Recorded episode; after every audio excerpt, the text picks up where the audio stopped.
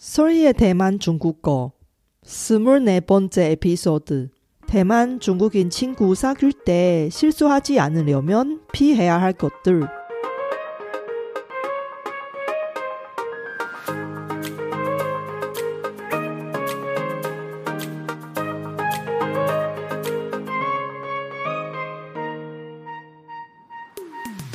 안녕하세요. 소리 차이니스에 오신 여러분을 환영합니다.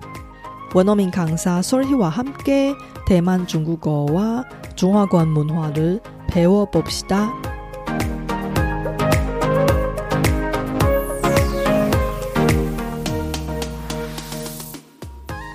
여러분 혹시 대만인, 중국인 등 중국어 원어민 친구를 사귄 적이 있으세요? 혹은 대만, 중국, 홍콩 등 중화권 비즈니스를 하기 위해 현지인과 교류한 적이 있으세요? 같은 아시아권이지만 문화적인 차이가 있습니다. 우리가 다른 나라의 친구랑 사귈 때 상대방 나라의 문화에 대해 이해도가 부족해서 가끔 실수하는데 하지만 실수가 심하면 우정을 망가뜨릴 수도 있어요. 대만, 중국 친구를 사귈 때 실수하고 싶지 않으면 이번 에피소드를 잘 들어보세요. 이번에는 초급 이상 레벨 학습자를 위해 만든 콘텐츠라서 방송은 한국어로 진행할 거예요. 방송에 나온 중국어 예문은 쇼노트를 참고해 주세요. 大家好，我是雪姬老师。 欢迎大家收听我的节目。不知道大家有没有交过台湾或中国朋友，或是跟他们有生意上的往来呢？今天这集节目非常实用，也非常重要，因为你一定不希望由于自己的失误或失言而得罪朋友。没错。这次我要讲的就是与中文母语人士交友时的注意事项。这集节目的内容也会在 sorrychinese.com 网站上提供节目中提到的中文例句给大家参考。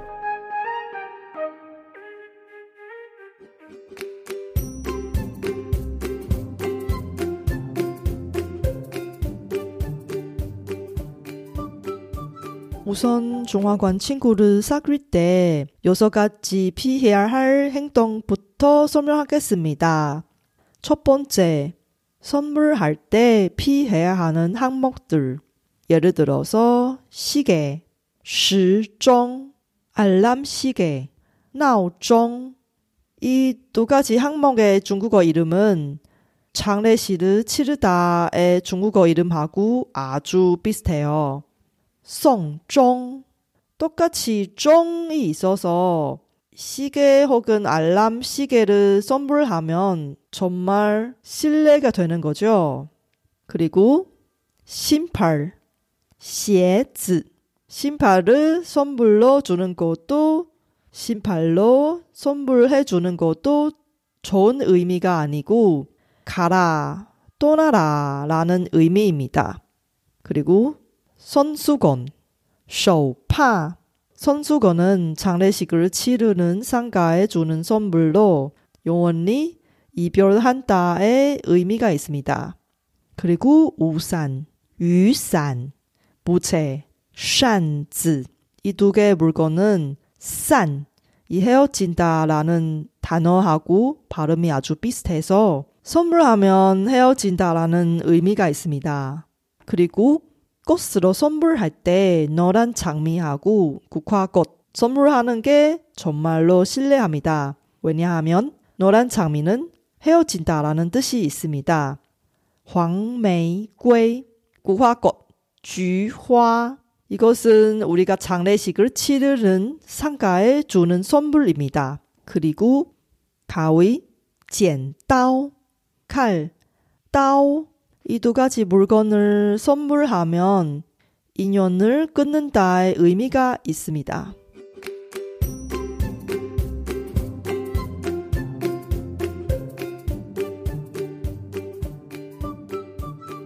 어려운 중국어 성조나 발음 때문에 고생하신 분들이 많이 있죠.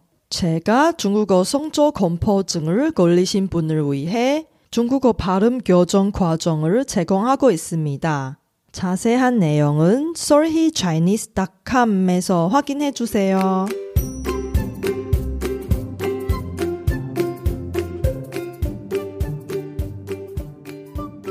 두 번째 피해야 하는 행동은 귀중한 선물을 주는 것입니다. 왜냐하면 촌면 혹은 친하지 않은 사이면 귀중한 선물을 받는 것이 정말로 부담스럽습니다. 사람들이 가격이 비싼 선물을 받게 되면 나중에 자기도 상대방한테 가격이 비슷한 비싼 선물로 갚아줘야 되니까 당연히 부담스럽죠. 세 번째, 친하지 않은 친구한테 청첩장 주는 행위입니다. 청첩장의 중국어는 시티에. 왜 그러냐면 특히 대만 사람의 경우 우리가 청첩장을 받을 때 특별한 이유가 없으면 꼭 축계금을 준비해서 결혼식을 참석합니다.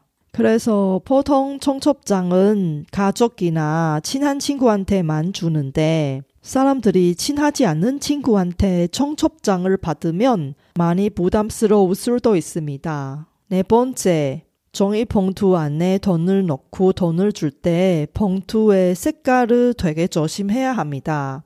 중화관 사람들이 돈을 봉투 안에 넣고 다른 사람한테 줄 때 주요 빨간색 봉투하고 흰색 봉투를 사용합니다. 예를 들어서 구정일 때 어른들이 아이들한테 주는 세뱃돈, 야쇠钱 혹은 홍包 보통 빨간색 봉투 안에 넣어야 됩니다.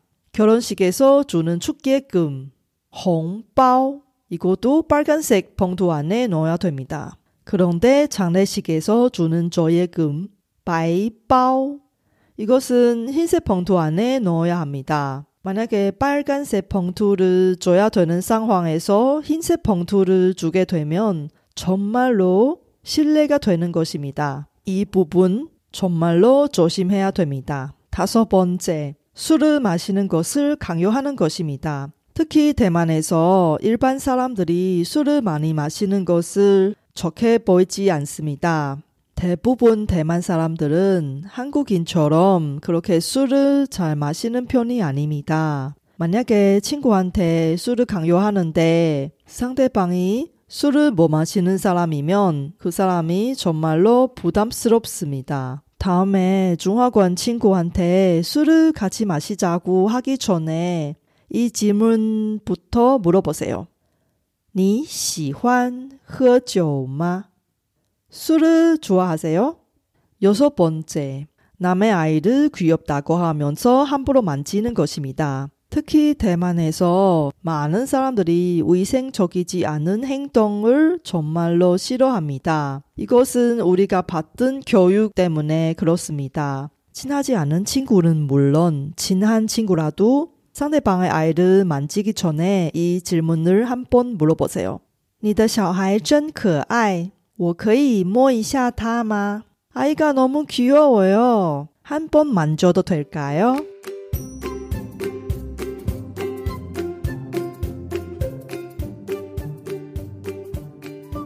그 다음에 여섯 가지 천면 헛근 친하지 않은 친구한테 피해야 하는 질문들 설명하겠습니다.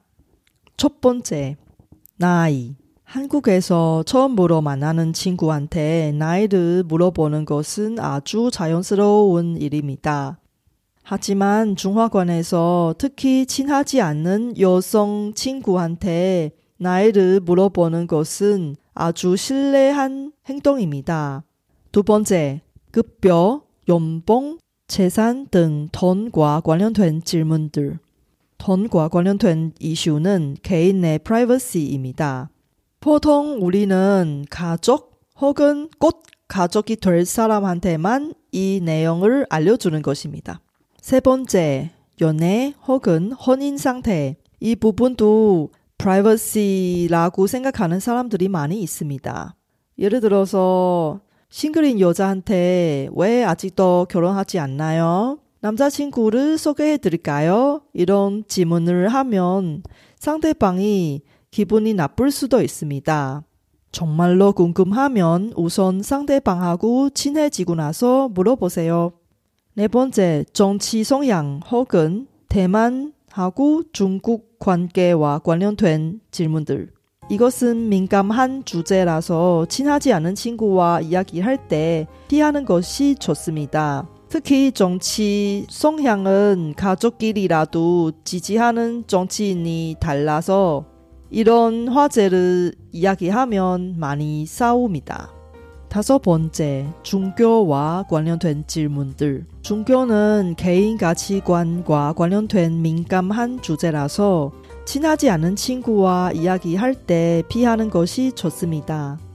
여섯 번째, 인종차별 이슈와 관련된 질문입니다. 이 부분도 종교처럼 개인 가치관과 관련된 민감한 주제라서 친하지 않은 친구와 이야기를 할 때 피하는 것이 좋습니다.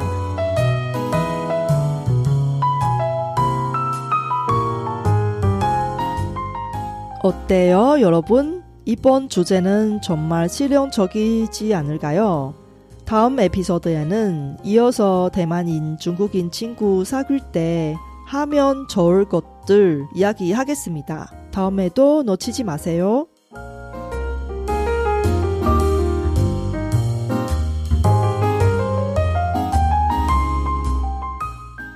바쁘신 와중에도 불구하고 제 팟캐스트를 들어주신 여러분께 진심으로 감사합니다. 여러분의 의견이나 궁금한 것을 solhichinese.com에서 글로 남겨주세요. 그리고 새로운 에피소드가 나올 때 알림을 받을 수 있게 팟캐스트 채널을 구독해 주세요. 그럼 다음 에피소드에도 만나요.